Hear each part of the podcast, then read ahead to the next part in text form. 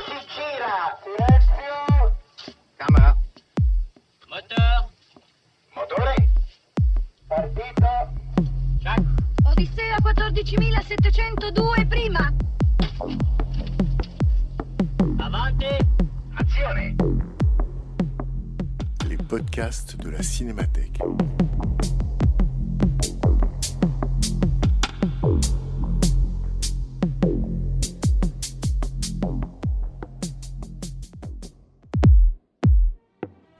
Depuis 2016, la Cinémathèque française invite régulièrement une personnalité à programmer quelques séances pour parler des films de sa vie. À chaque séance, projection d'un film, suivie d'une prise de parole et d'un dialogue avec les spectateurs. En octobre 2020, c'est le cinéaste Nicolas Pariser qui se prêtait à cet exercice en programmant Le rêve de Cassandre de Woody Allen.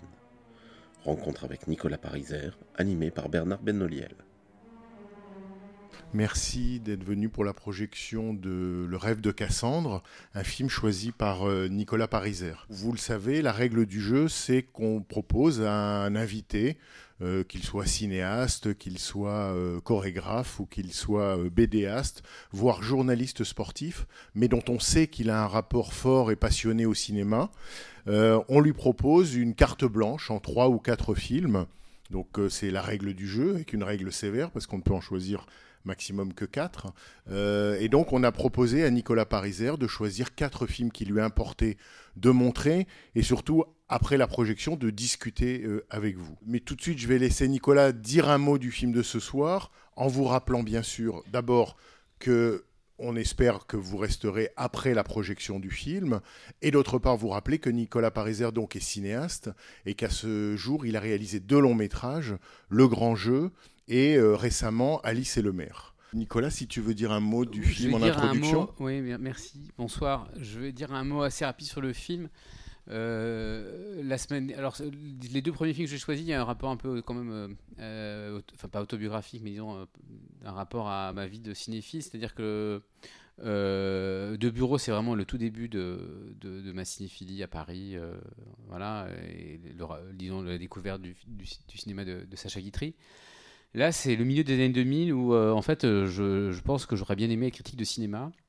Et j'ai beaucoup hésité. Alors, j'écrivais pas très bien, mais enfin, je pense qu'en en, en travaillant, on pouvait réussir mieux. Mais ce qui s'est passé, c'est qu'en fait, au milieu des années 2000, j'ai été un peu critique de cinéma. J'ai un peu. euh, voilà. Et. euh, et c'est une vie que j'aimais bien, etc. Sauf qu'au milieu des années 2000, il y a, selon moi, trois films américains, vraiment des très grands films américains du milieu des années 2000 voire quatre même, euh, que j'ai totalement raté. C'est-à-dire que, enfin, je les ai vus, enfin, pour la plupart, je les ai vus, mais je, je les ai pas aimés. Alors que de toute évidence, c'était des, très très grands films. C'était euh, La guerre des mondes de Spielberg, euh, Seven de David Fincher, et dans une moindre mesure, même si c'est un film que j'aime beaucoup, Miami Vice de, de Michael Mann. Donc trois films qu'aujourd'hui j'aime beaucoup, mais que- mais qu'à l'époque, je- je suis passé complètement à côté. Et, alors, le, et le pire, c'est ce film, c'était Le rêve de Cassandre. Woody Allen, c'est un cinéaste, euh, disons, avec lequel j'ai un rapport un peu compliqué. J'ai des hauts et des bas. Il y a des moments où je, trouve ça. euh, euh, certains films, ou certains moments de ma vie où je me dis c'est quand même quelqu'un de très important à la fois comme cinéaste et puis même dans, dans ma vie en général. Et puis d'autres moments où je disais bon, c'est un bon, un bon scénariste, mais quand même en termes de de mise en scène de cinéma, c'est pas possible. C'est quand même, euh, c'est quand même. Donc voilà, Woody Allen est quelqu'un avec qui vraiment j'ai des hauts et des bas. Et puis de toute façon, c'est quelqu'un qui a fait tellement de films qu'il a fait quand même euh, beaucoup de films pas très intéressants. Et au milieu des années 2000, euh, il y avait un Woody Allen qui sortait. Je me dis, bah, je vais même pas y aller. Donc voilà, donc je rate trois films, trois grands films américains des années 2000. euh, et puis le quatrième, j'y vais même pas en me disant, c'est pas, c'est même pas, même pas intéressant d'y aller. Donc j'y vais pas du tout. Euh, et puis je le rattrape 3-4 ans après et je me dis, mais en fait, en fait c'est, de. Alors, je pense aujourd'hui que c'est de très très loin son meilleur film. C'est-à-dire que euh, moi j'aime, plutôt bien Woody Allen et il y a certains films que j'ai beaucoup de plaisir à voir. euh, même si parfois euh, il y a un film de lui il y a 10 ans que j'ai beaucoup aimé qu'aujourd'hui je trouve euh, pas bon du tout et, inversement enfin, c'est, quand même souvent des films mis à part 5 ou 6 qui sont assez fragiles et qu'on peut aimer puis plus aimer puis replu aimer mais là je, je- pense que c'est- il y, y a un bon qualitatif euh, par rapport au reste de sa filmographie avec le rêve de Cassandre, qui, qui n'est même pas son meilleur film, c'est presque un autre cinéaste pour moi qui, qui l'a fait. C'est presque pas un Woody Allen. Et, euh, et j'ai le souvenir, donc pour l'avoir vu, euh, pour l'avoir rattrapé deux ou trois ans après sa sortie. Donc ça veut dire que je l'ai quand même rattrapé il y a une dizaine d'années, et je l'ai pas revu depuis. J'ai le souvenir d'un, oui, immense film, mais qui serait, qui serait presque pas un film de Woody Allen, qui serait donc voilà. Et donc je me dis en fait c'est, assez encourageant, c'est-à-dire que euh, on ne sait jamais vraiment d'où peut venir euh, un grand film dans, dans le cinéma. Il y a aussi une question de chance, je pense, qui, qui joue beaucoup. Et, euh, et en tout cas, là, c'est voilà, c'est- c'est c'est comme quelqu'un qui est un joueur de tennis euh, correct et puis qui un jour euh, gagne Wimbledon. Euh, voilà, pour moi, il- il- c'est c'est vraiment de, de, de- de cet ordre-là. Donc voilà, donc je vous souhaite une bonne projection et j'espère que vous ne serez pas déçus. Je- je sais- J'espère que je ne serai pas démenti et que et qu'à la fin de la séance, je ne trouverai pas le film en fait très décevant. Voilà, donc bonne projection et on se retrouve après. après Alors à tout à l'heure, merci.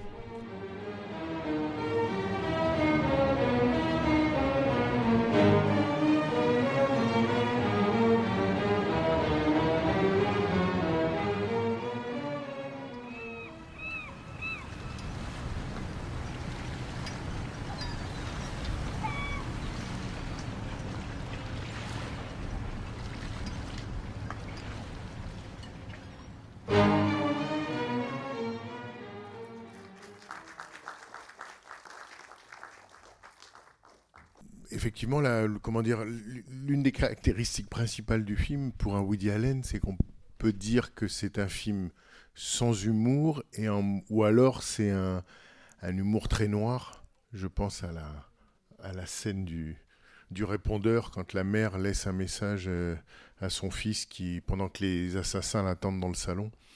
Bref, c'est un, un, drôle de, un drôle de cas. Un drôle de cas. Donc c'est un film que Woody Allen réalise dans une période où il est en dehors de New York, en dehors de ses bases. Et c'est donc, on l'a pas dit en introduction, le troisième film qu'il réalise en Angleterre, puisque ça commence avec Matchpoint, ça continue avec le très dispensable Scoop, et euh, ça se termine d'une certaine manière, ou en tout cas ça trouve un prolongement euh, avec celui-ci. Euh, donc peut-être tu peux nous dire le, le, ben, les raisons de ton choix, et si à 10 ans d'écart entre la vision et la revision, tu as le sentiment que c'est toujours le plus grand Woody Allen? Oui, et là, ça m'a même donné l'impression que pratiquement il avait fait tous ces autres films euh, presque euh, en se mentant euh, un peu à lui-même ou en n'osant pas faire quelque chose qu'il fait dans celui-là. C'est-à-dire que j'ai presque l'impression que toute son œuvre veut aller quelque part et n'y va pas. Et, et, que, et que dans ce film-là, il, y va pleinement et que, et que d'ailleurs, euh, je ne sais pas quel est le film qu'il a fait ensuite, mais c'est le seul film de, depuis. Enfin, ça n'a pas marqué une nouvelle étape dans sa carrière. C'est-à-dire qu'il a continué à faire des films plutôt réussis. euh, et puis des films euh, très très dispensables ensuite. C'est-à-dire que c'est, je pense que c'est quelqu'un qui ne réfléchit pas vraiment en réalité à ce qu'il fait et, euh, qui a un talent évidemment euh, euh, immense pour, pour écrire des scénarios et très rapidement. Mais hum, en fait, ce qui, me, la première, il y, y a deux choses qui m'ont frappé dans cette projection-là. La première chose, c'est que, disons que l'œuvre de Woody Allen, disons à partir de Guerre et Amour, Annie Hall, Manhattan, il y a une volonté d'être sérieux, une volonté disons, de faire euh, de faire une œuvre euh, euh, ambitieuse, euh,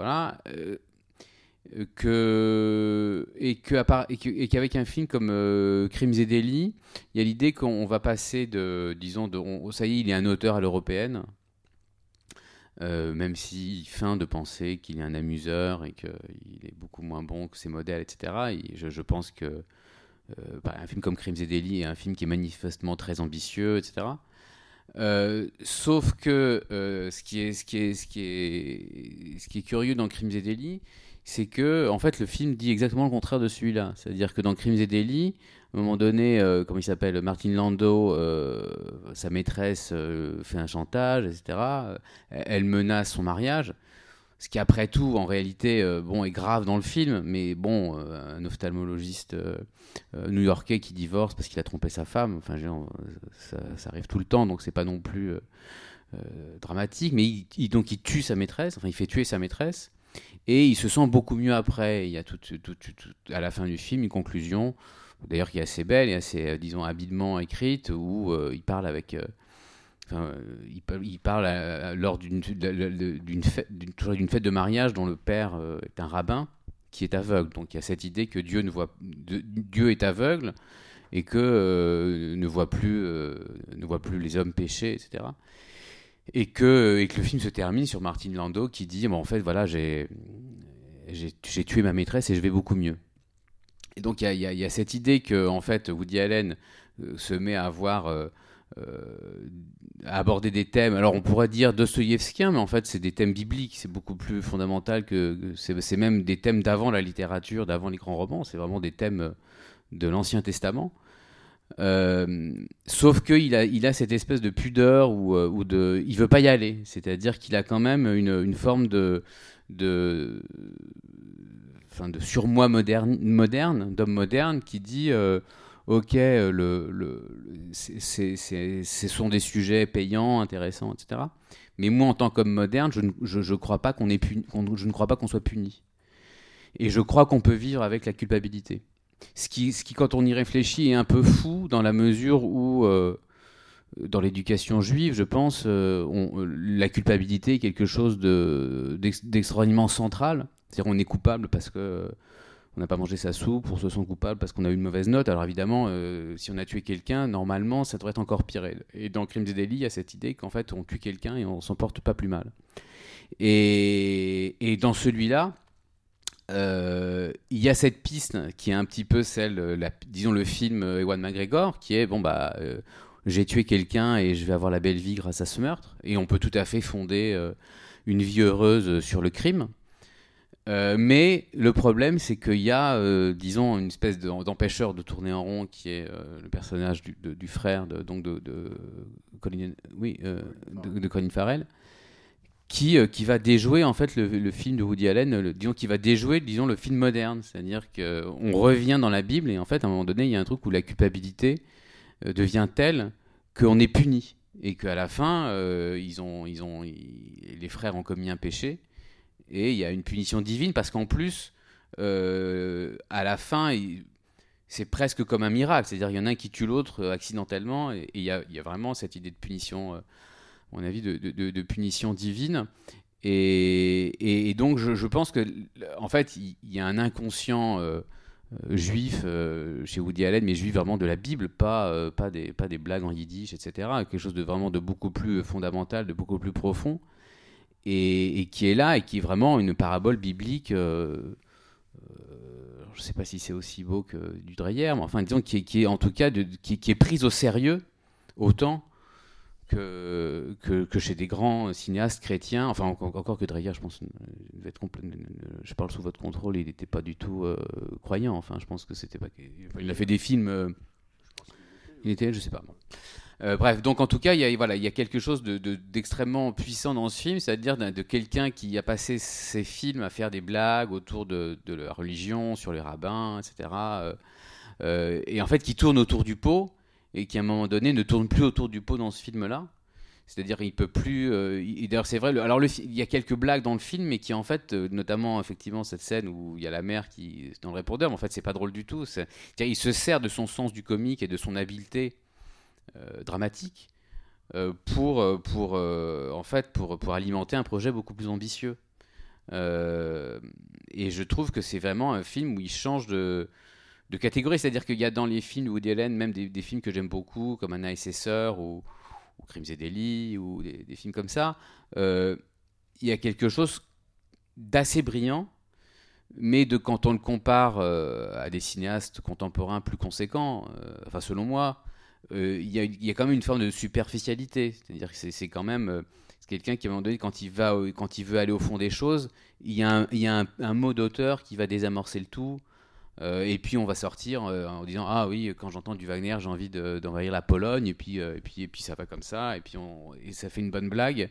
Et puis on et puis on aime bien Woody Allen. Mais il y a quelque chose il y a un refus euh, de sa part d'être en fait un cinéaste sérieux. Et je, je trouve que dans ce film là il, y a, il y va il n'y a pas du tout de refus bon alors ce qui est drôle c'est que euh, du coup c'est un, film dont tout le monde se fiche c'est-à-dire que euh, alors que euh, il y a quand même tout un tas de, choses séduisantes, on, voit que c'est un film Woody Allen. En plus, c'est effectivement le dernier film d'une trilogie anglaise et effectivement Scoop est pas un très bon film euh, où les gens y sont allés, etc. Et celui-là est passé totalement inaperçu.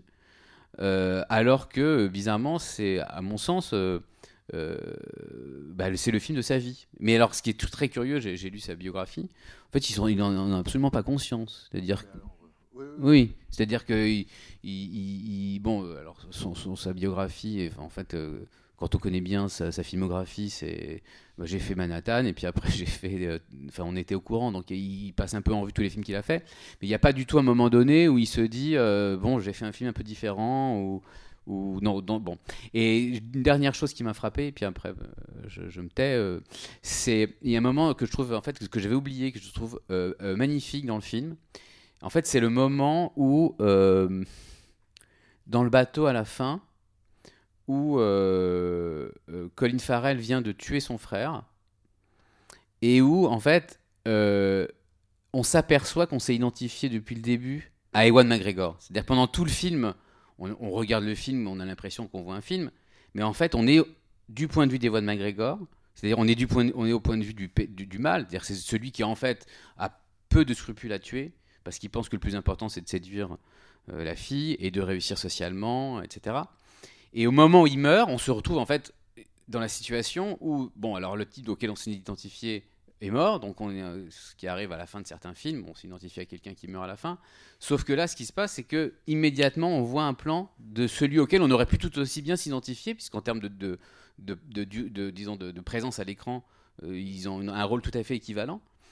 Et, et on se dit, mais pourquoi on ne s'est pas identifié à celui en fait qui ressent euh, le mal? C'est-à-dire, on s'est identifié pendant tout le film.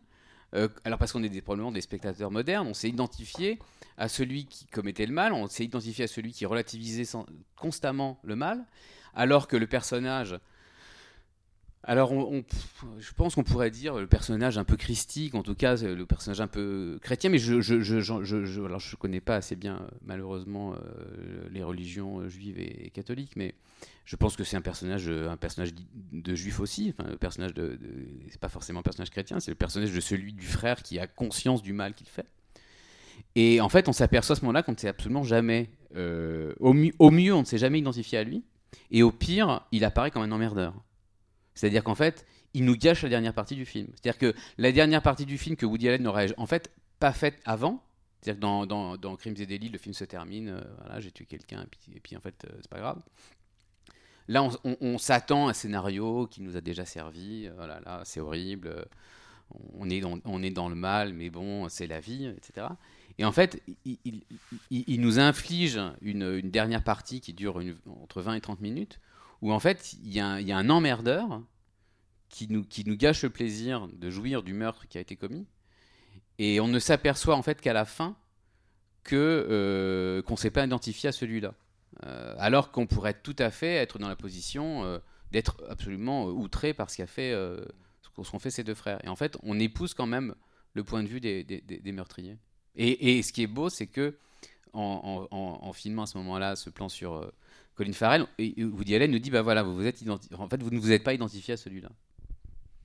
Bah, Il y a beaucoup de choses dans, ce que tu dis, mais euh, peut-être que le fait, en suivant ton hypothèse, qu'on ne s'identifie, euh, comment dire, qu'on ne s'identifie pas ou qu'on s'identifie au, comment dire, à euh, Ewan McGregor, c'est tout simplement parce que le spectateur instinctivement aussi, comme lui, veut survivre.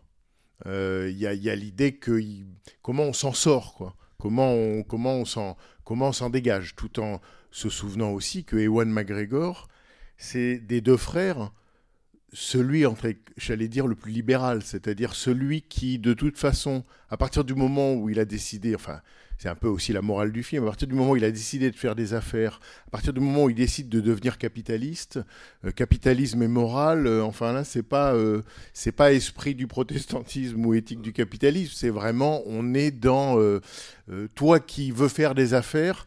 Abandonne toute morale si tu veux réussir. Et d'une certaine manière, en devenant capitaliste, il se, Oui, il mais se libère. Ce, qui est curieux, c'est que, enfin, je, je vais dire un truc un peu, un peu idiot, ou, mais euh, euh, normalement, disons le public euh, qui va voir les publics, qui va voir les films de Woody Allen, qui est un public de gauche, qui lit Télérama, euh, etc.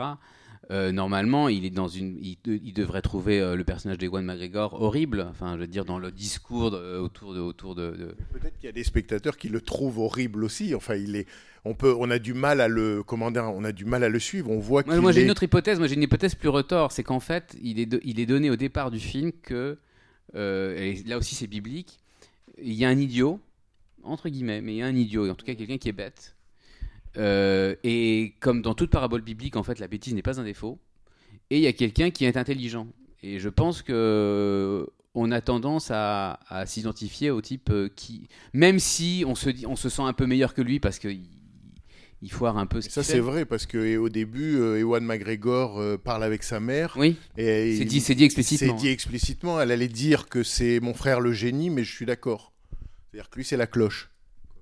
Oui, oui. Il y a, cette idée un peu, en fait, c'est ce, que j'aime bien. Moi, vraiment, ce que, j'aime au cinéma, c'est quand on, on me, caresse pas dans le sens du poil. Et là, là, il y presque involontairement, il piège, il piège son propre public. C'est-à-dire que euh, nous, il force à nous identifier à quelqu'un effectivement qu'on n'aime pas du tout, mais euh, en fait pour des parce que parce qu'on on ne peut pas s'identifier à, un idiot en fait.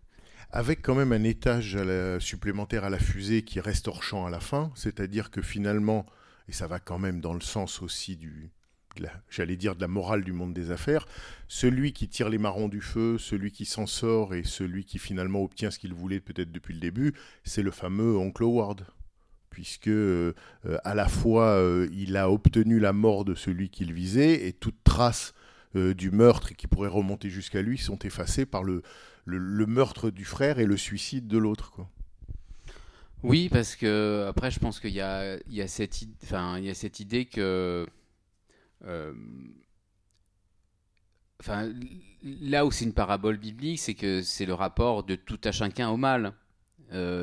Or, euh, le personnage de l'oncle a une figure vraiment méphistophélique, donc euh, c'est le diable. Donc euh, le diable n'est pas puni, en tout cas on ne le voit pas être puni. Mais oui, bien sûr, c'est-à-dire que, disons, la source du mal n'est pas puni. Ce- Ceux qui sont punis, ce sont ceux qui, qui, qui, qui, qui s'y sont vautrés. Ou. Et une dernière chose, qui va, euh, et après on vous passe la parole, mais euh, par rapport à ce que tu dis, c'est-à-dire la, la présence de Dieu, euh, c'est-à-dire d'un regard quand même de Dieu. C'est un, film c'est un film de quelqu'un de croyant, ça. hein. Il y a quand même un plan qui ne peut être que le regard de Dieu. C'est au début quand ils sont en bateau, c'est-à-dire qu'il y a deux scènes de bateau, une pour ouvrir, une pour euh, conclure. Et quand ils sont au bateau, dans- sur le bateau au début et que ça a l'air idyllique, euh, le- la caméra suit le mouvement du bateau depuis un autre bateau. Et sauf qu'il y a un moment, sans raison apparente, il y a un plan de très loin fixe. Oui, oui. Et puis on revient sur le mouvement, et ce plan fixe de loin, qui, qui semble une sorte de distance par rapport à la joie euh, qui accompagne ce plan en mouvement et les gars sur le bateau, ne peut être qu'une sorte de, de regard implacable, de regard d'en haut, de regard de quelqu'un d'autre qui ne serait pas quelqu'un. quoi. C'est comme un Oui, regard euh, non humain. Oui, oui, mais de toute façon, le, le film a un point de vue euh, non humain, hein, contrairement, je pense, aux autres films de, de Woody Allen. C'est-à-dire, c'est un film euh, qui dit que le péché existe et que, et que la punition existe. Euh, c'est-à-dire, pour le coup, il, y, a, quelque chose dans Crimes et délits qui est ah là là, qu'est-ce que c'est angoissant de vivre dans un monde où il n'y a pas de péché. Et là, en fait, c'est en fait, encore pire de vivre dans un monde où le péché, où le mal existe. Parce que là, pour le coup, alors là, bon, comme j'avais vu déjà le film, mais c'est vrai que la première fois que j'ai vu le film, j'étais extrêmement oppressé. Et le film était presque insoutenable à regarder, enfin, notamment les deux scènes de meurtre, et puis ce qui se passe après, etc. Et C'est un film qui, qui, qui, met beaucoup plus mal à l'aise en réalité que, que ces autres films.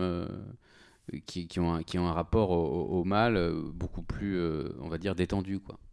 Sauf peut-être Match Point où je trouve que le, le climax, c'est-à-dire sans, sans le dévoiler, est tout aussi insoutenable. C'est-à-dire Mm. qu'on est dans une même logique Oui. d'ascension sociale. Quoi. Est-ce que quelqu'un. Alors, c'est toujours la même chose, hein, vous le savez, on est, on est contraint de ne pas faire passer de micro. Donc, euh, voilà. Je- si vous voulez vous exprimer, c'est, ah, j'allais dire à voix haute. Et puis, j'essaierai d'entendre et surtout de répéter la, la question ou l'intervention ou de la résumer. En fait, c'est presque une fin qui contredit tout ce que tu dis. C'est-à-dire que euh, n'y a pas de péché, il n'y a que l'indifférence de tout à tout. Et on peut se dire aussi que le film, ou finalement quand même, c'est un film où le mal triomphe, puisque c'est l'oncle en fait euh, qui triomphe pour les raisons qu'a expliqué Bernard.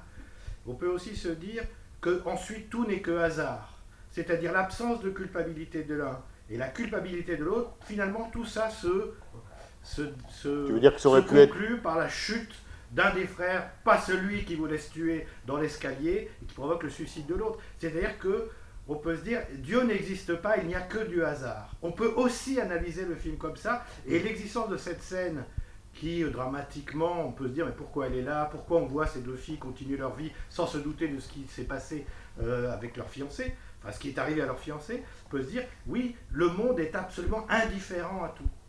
Et c'est ce sentiment-là qu'on éprouve en voyant euh, cette fin. À la fois, le monde est indifférent à tout et le mal peut, et le mal peut triompher absolument puisqu'il n'y a en fait que du hasard. Donc, on peut, retou- on peut, je pense, mais c'est ça la beauté du film, c'est son, ambi- son ambiguïté fondamentale. C'est-à-dire qu'on peut le retourner en se disant qu'en fait, si on est, on est puni, mais c'est par hasard, et on peut ne pas être puni par hasard aussi. C'est-à-dire qu'il n'y a que ça. Alors, je suis, je suis d'a- je suis d'accord avec toi. Disons, le- seul bémol que je mettrais, c'est que à partir du moment où on considère que le mal existe, euh, on, est dans, on est dans un vocabulaire, euh, enfin, on est, on est dans un, on est dans une démarche religieuse en réalité. Morale, ou morale. Oui, mais bon, après la différence entre les deux, et voilà. Mais, mais oui, bien, mais bien sûr. Après, euh, moi, moi, moi, ce qui m'intéresse là ce soir, c'est, disons, de, de- de pousser un peu la parabole biblique. Après, évidemment, le, mais, mais en fait, comme beaucoup de choses, en fait, dans, dans, disons, dans la culture juive. Euh, c'est une religion sans Dieu, donc euh, il y, a, voilà, donc euh, ou en tout cas où Dieu, Dieu n'est plus dans le monde. Donc c'est pas du tout, c'est pas du tout incompatible, voilà. Mais mais Oui, oui, en tout cas sur l'ambivalence effectivement du film, les, deux lectures possibles, il y a, y a y a une autre dimension du film qui donne le sentiment de cette ambivalence, c'est qu'on a deux personnages à la fois très déterminés socialement, qui sont persuadés en quelque sorte d'être eux-mêmes déterminés par leur euh, milieu social, qui cherchent à s'en extraire ou s'en débattent et en même temps en subissent le poids. Et puis le frère, euh, que, donc euh, joué par, euh, oh, comment il s'appelle, pas Ewan McGregor, l'autre, Colin Farrell. Colin Farrell, euh, à la fin, il est arrivé à une, quelque sorte d'une telle introspection, où il est arrivé à un tel soulagement à l'idée qu'il va se dénoncer, qu'il arrive finalement à énoncer une vérité qui leur était inaccessible avant, à savoir, finalement, on avait le choix.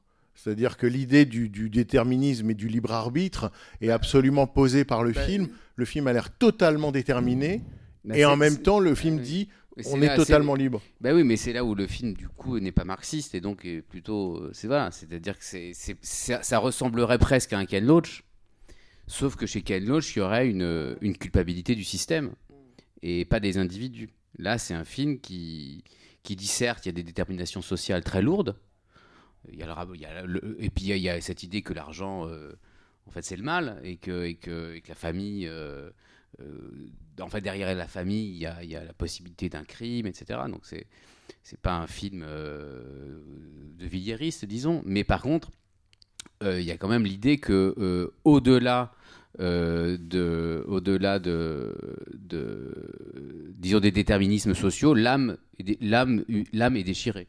C'est- vrai que, par exemple, chez, chez Ken Loach, il y aurait, euh, il, il- il serait tellement coincé qu'il serait obligé de tuer le, le, le, le- le type. Quoi. Il y aurait cette idée que c'est le, que c'est, le capitalisme qui le, qui le tue.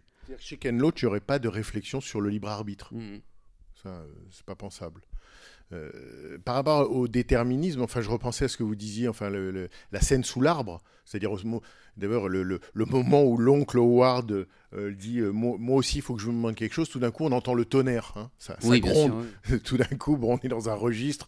Ah ouais, et puis, et puis la, la- je pense que la figure de l'arbre, c'est une figure qui revient souvent dans la Bible aussi. euh, Sans doute, c'est là où généralement on va pour, comment dire, soit, soit dire la justice ou rendre la justice. Là, évidemment, c'est l'inverse. Et d'ailleurs, à ce moment-là, quand ils sont sous l'arbre, il se met à pleuvoir et il se produit dans le film la seule fois où on a ce mouvement de caméra euh, circulaire. C'est vraiment la seule fois où cette Euh, non, il y, a un autre, il y a un autre mouvement de caméra circulaire qui est au moment du meurtre, où le meurtre est, est ellipsé. euh, Ah oui, la voilà. caméra- Euh, là, bah, c'est- aussi un mouvement circulaire. Là, ça tourne vraiment autour de. enfin, Là, Oui, dans un cas, ça tourne complètement. Là, c'est circulaire et autour d'un- d'une plante aussi, enfin autour d'une haie. Mm, absolument. Donc là, euh, la mise en scène, se, en quelque sorte, se désolidarise du, du meurtre, mais le moment où le, le, le travelling, le, le- le panoramique, là, ce- cette espèce de mouvement circulaire, évidemment, est là pour dire que ils, sont, ils sont enfermés. Enfin, ceux-là ceux qui entendent cette parole et disent d'emblée ah non, non, c'est pas possible ce que tu nous demandes,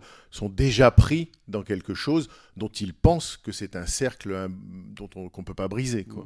Oui, J'ai plusieurs remarques. Euh, la première, c'est que je me suis dit que ça pourrait être un film de James Gray, en fait, avec le Ah clair oui. obscur, mais on est vraiment dans ce truc de deux frères euh, qui prennent pas le même chemin. Enfin, dans l'idée que tu disais tout à l'heure au début, c'est-à-dire ce n'est pas un film de Woody Allen, je me suis dit, mais à, à qui pourrait être ce film? Et peut-être qu'en plus, on est pile dans les années où James Gray euh, commence à vraiment exister, je crois.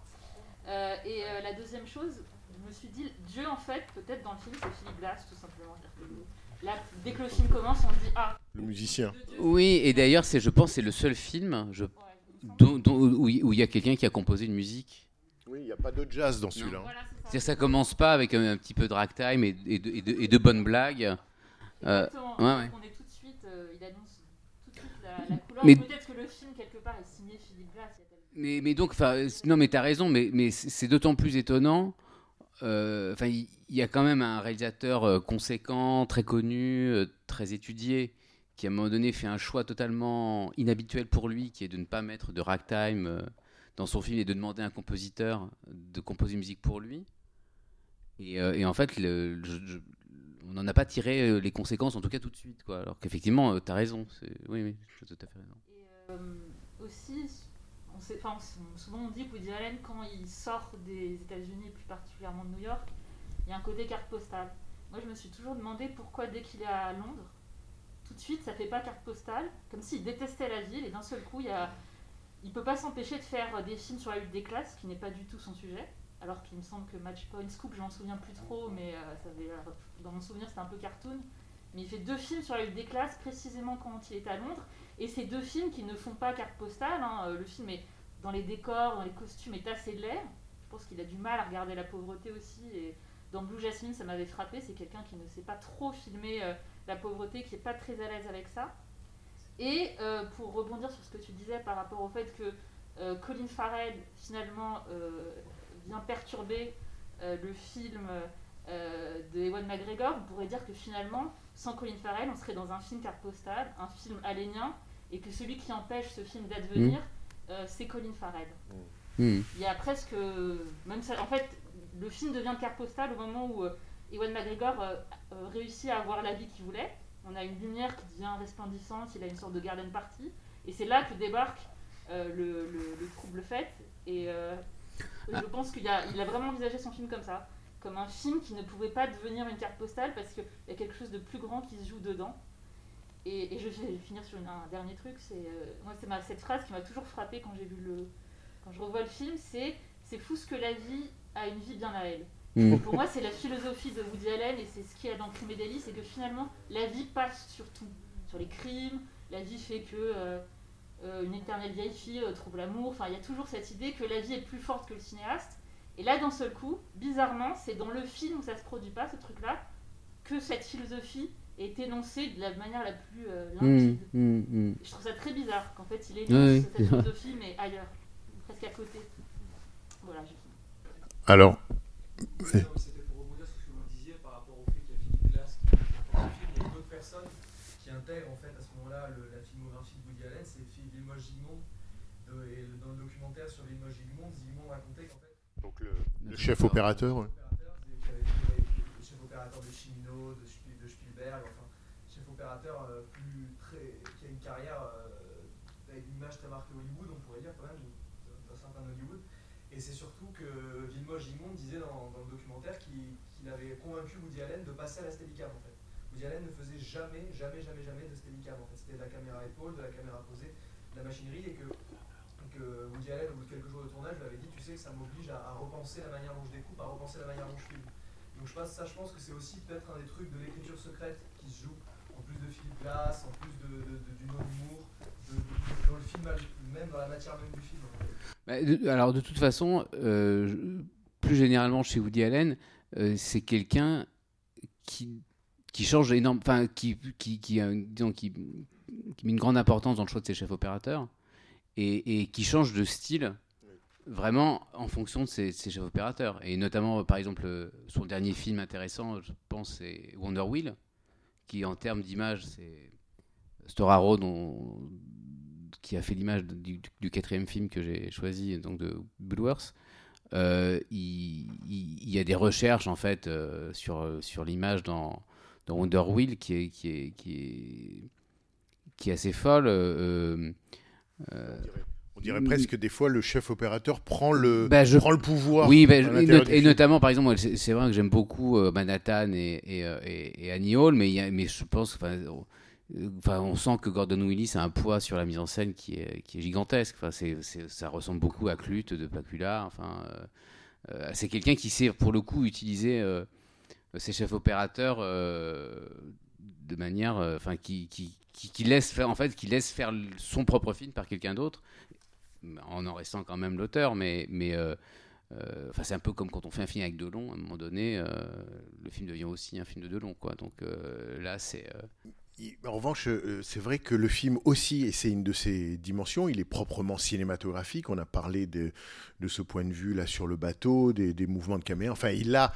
il exhibe en quelque sorte des effets de cinéma. Et en même temps, euh, il ne cache pas que la représentation théâtrale euh, euh, dans laquelle on voit la, la, maîtresse de, Ewan McGregor, il ne cache pas la dimension théâtrale, voire tragédie grecque du, du film. Il se cache pas non plus de, comment dire, comme dans la tragédie ou dans le théâtre, de- du- d'abondance de dialogue. Et je me demandais si, comment dire, entre deux bureaux la semaine dernière et celui-ci, c'est-à-dire l'importance quand même du dialogue et et on peut dire Woody Allen comme Sacha Guitry savent écrire des dialogues et savent les tourner. Je me disais que pour le réalisateur de Alice et le maire, c'est ça qui te plaît aussi dans ces films-là, c'est-à-dire la manière d'écrire un dialogue entre deux personnages. Comment ça se tourne, le père, le fils dans deux bureaux, ici les deux frères. Ça c'est parce que quand on voit Alice et le maire, c'est quand même aussi beaucoup ça qui est en jeu, quoi. Un cinéma de la parole. Alors, euh, oui, mais euh, je dirais que le... si on doit vraiment faire un lien entre euh, deux bureaux, ce film-ci et euh, mon travail, euh, c'est qu'on est, enfin vraiment je me mets pas dans le même panier, mais disons, toute proportion gardée, on est des pitres qui, qui se soignons, disons. C'est-à-dire, on a tendance à, être un peu des messieurs petites blagues. Enfin, Sacha Guitry, je pense qu'il y a des aphorismes. Bon, qui valent ce qu'ils valent. Enfin, il faisait des très bons aphorismes. Enfin, c'est c'est pas ce qui. C'est voilà. Woody Allen, au départ, c'est quelqu'un qui écrivait des gags et qui a fait des one-man shows, euh, etc. Euh, moi, j'étais plutôt un enfant euh, pitre, voilà. Et ça embarrassait beaucoup mes parents et tout ça. Euh, et je, je pense que il y a voilà il y a, y a, y a- il y a un truc en tout cas parce que j'aurais pu choisir de montrer je sais pas euh, euh, le roman d'un tricheur et euh, euh, un film Woody Allen très drôle je sais pas euh, voilà Euh, là il y a, c'est effectivement c'est bon c'est peut-être un peu con d'ailleurs hein, mais il y, a cette idée que euh, à un moment donné, ce sont des, des, gens qui font des blagues. Alors pour le coup, effectivement, euh, écrites, qui ont un talent comique euh, et qui à un moment donné se coltinent des thèmes euh, très. euh, alors moi, je, suis loin de, me coltiner des thèmes aussi lourds. Les, thèmes. Thématiquement, je pense que mes films sont, sont, sont beaucoup moins ambitieux et voilà mais, mais disons voilà les rapports par exemple dans deux bureaux les- la, vocation le rapport le, rapport père-fils euh, euh, le talent artistique voilà et puis là euh, vraiment bon des thèmes euh, des thèmes bi- bibliques classiques voilà ce sont des ce sont des, des pitres parce que Woody Allen est, est, Enfin, je pense que Sacha Guitry était un pitre, et ça l'embêtait d'être un pitre parce qu'il aurait aimé être. Il a fait des films graves aussi. Enfin, il y a eu Voilà, quelques films. donné, quelques moment- mots, quelques films graves. Ouais, donne-moi plein, tes, plein, et puis voilà, oui, donne-moi tes yeux. Oui, oui, non, mais bien le- sûr. Enfin, au départ, c'est quelqu'un qui, qui s'est acheté un hôtel particulier parce qu'il était un pitre. Et Woody Allen, euh, c'est pareil, il s'est acheté un, un duplex euh, à Manhattan parce qu'il était un pitre. Et à un moment donné, c'est des gens qui, je sais pas, ont une espèce de envie de, envie de, de, de- de- disons, de, se faire, de se faire violence parce que, euh, parce que enfin, disons. euh, Ou de révéler une dimension de leur nature qu'ils ont jusque-là. euh, Oui, mais oui, oui, sans doute, mais euh, mais donc voilà, disons si après euh, les, les- disons le film de la semaine prochaine n'a vraiment absolument rien à voir et et, et, et- et celui de la semaine suivante non plus.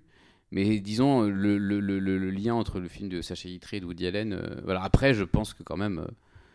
Euh, Sacha Guitry est un cinéaste beaucoup plus important que, que, Woody Allen et, il a fait beaucoup plus de, très grands films. Mais disons, sur ces deux films-là, euh, effectivement, après, c'est des choix un peu inconscients. Après, on peut, euh, ce, sont, ce sont des films moi, j'ai toujours quand même l'impression dans la vie d'être un pitre qui se, qui se,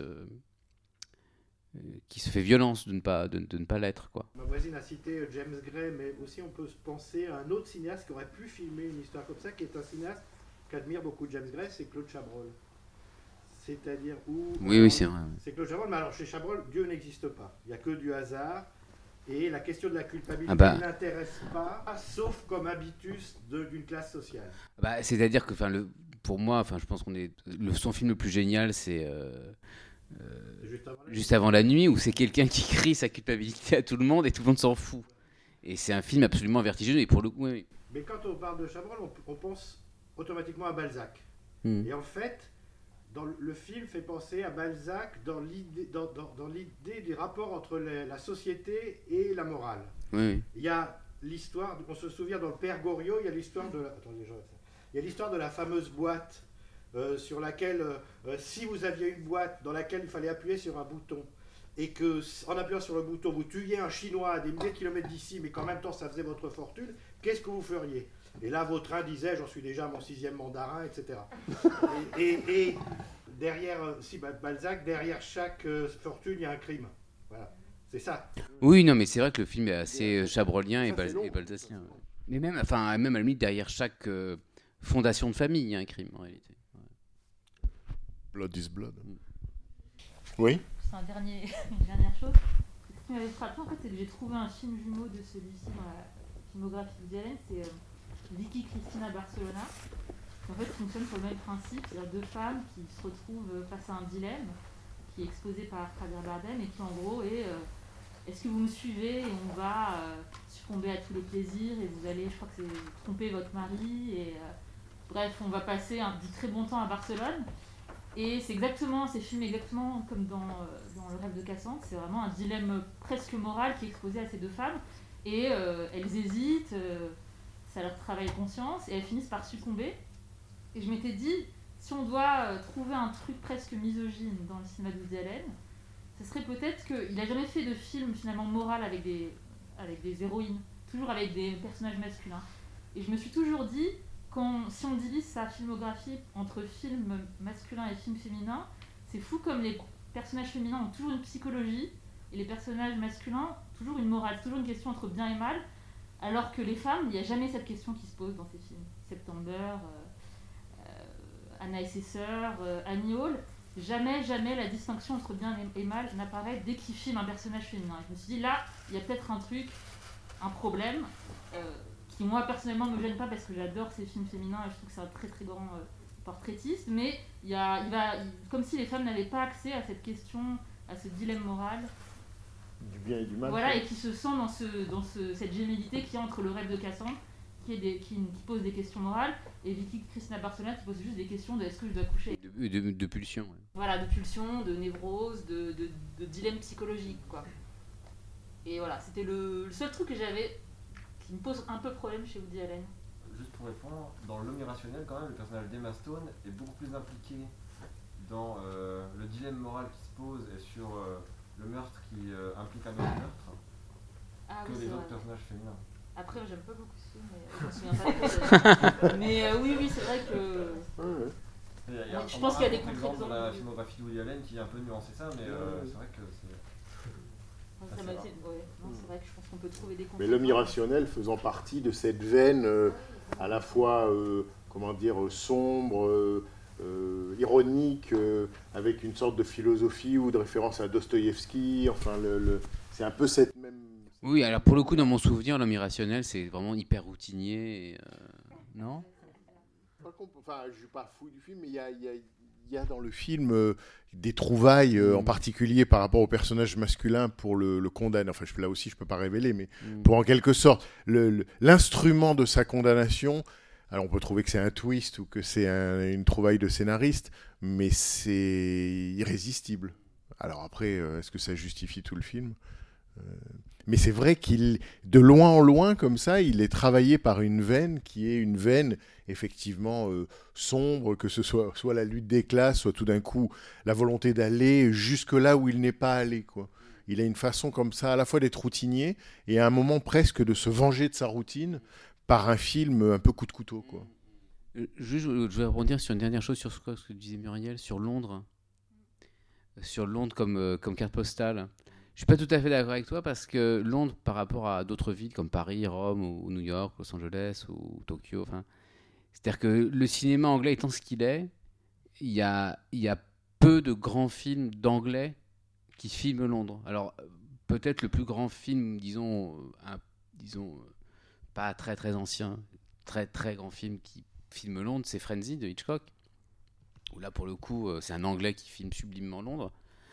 Euh, mais les grands films euh, qui se passent à Londres, c'est euh, des films italiens, des films, pour le coup, ce film-là. Il y a, il y a- il y aurait pas un film qui, un film anglais qui aurait filmé Londres de manière anglaise. on, sent dans, euh, je veux il n'y a aucun film qui filme mieux Londres que Blow Up, par exemple, ou euh, que, que, le film de Fleischer sur, sur l'étrangleur, etc. Euh, donc en général, ce sont, des, étrangers qui ont très bien filmé, euh, Londres. Et donc, euh, voilà, a- moi, Londres est une ville quand même particulière de ce point de vue-là, en termes de, parce que à cause, quand même un déficit par rapport à ce qu'est l'Angleterre et de ce qu'est le cinéma anglais. Il y a, je dirais presque, euh, un devoir des réalisateurs du monde entier d'aider les Anglais pour, euh, pour filmer leur ville, quoi. Ce que les Français, les Italiens, les Japonais n'ont pas besoin, quoi. En tout cas, que ce soit des cinéastes anglais ou étrangers, quand ils filment Londres, c'est souvent très noir. hein. Parce que Frenzy, on peut pas dire que ce soit Ah oui, un oui. Londres particulièrement désirable. Euh, comment c'était le film, tu sais, de... Bah, Place. Oui, Ah bah c'est exactement ça que je pensais. Ah oui.